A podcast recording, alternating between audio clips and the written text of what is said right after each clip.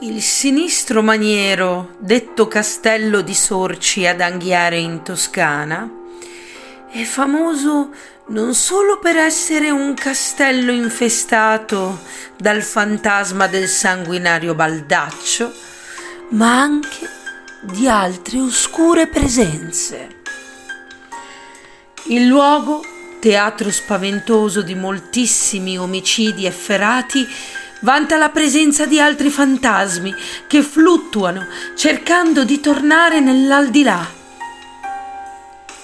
Vi è un'entità particolare che non lascia mai i sotterranei della struttura, in cui vi sono le stanze delle segrete, la prigione, il salone dell'inquisizione e della tortura e per ultimo la sala che veniva inondata di acqua gelida per estorcere informazioni importanti ai nemici.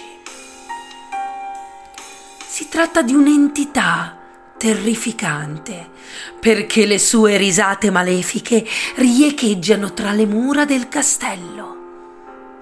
Dunque, provate a immaginare un corridoio in penombra, tra gli utensili da tortura e una risata beffarda che vi guida da pelle d'oca. Ma il mistero che avvolge l'identità del ridanciano fantasma è stato rivelato a pochi fortunati. Che il baldaccio fosse un sanguinario senza scrupoli è risaputo, ma che facesse collezione di giullari di corte è un fatto sicuramente meno noto. Baldaccio sapeva che lo spirito di un castello era dato anche dal tipo di intrattenimento offerto e i giulari, a quel tempo, giravano di corte in corte, quindi di castello in castello, carpendone segreti e pettegolezzi. Il furbo Baldaccio, piuttosto che lasciare una spia in giro, sarebbe sceso a patti col diavolo.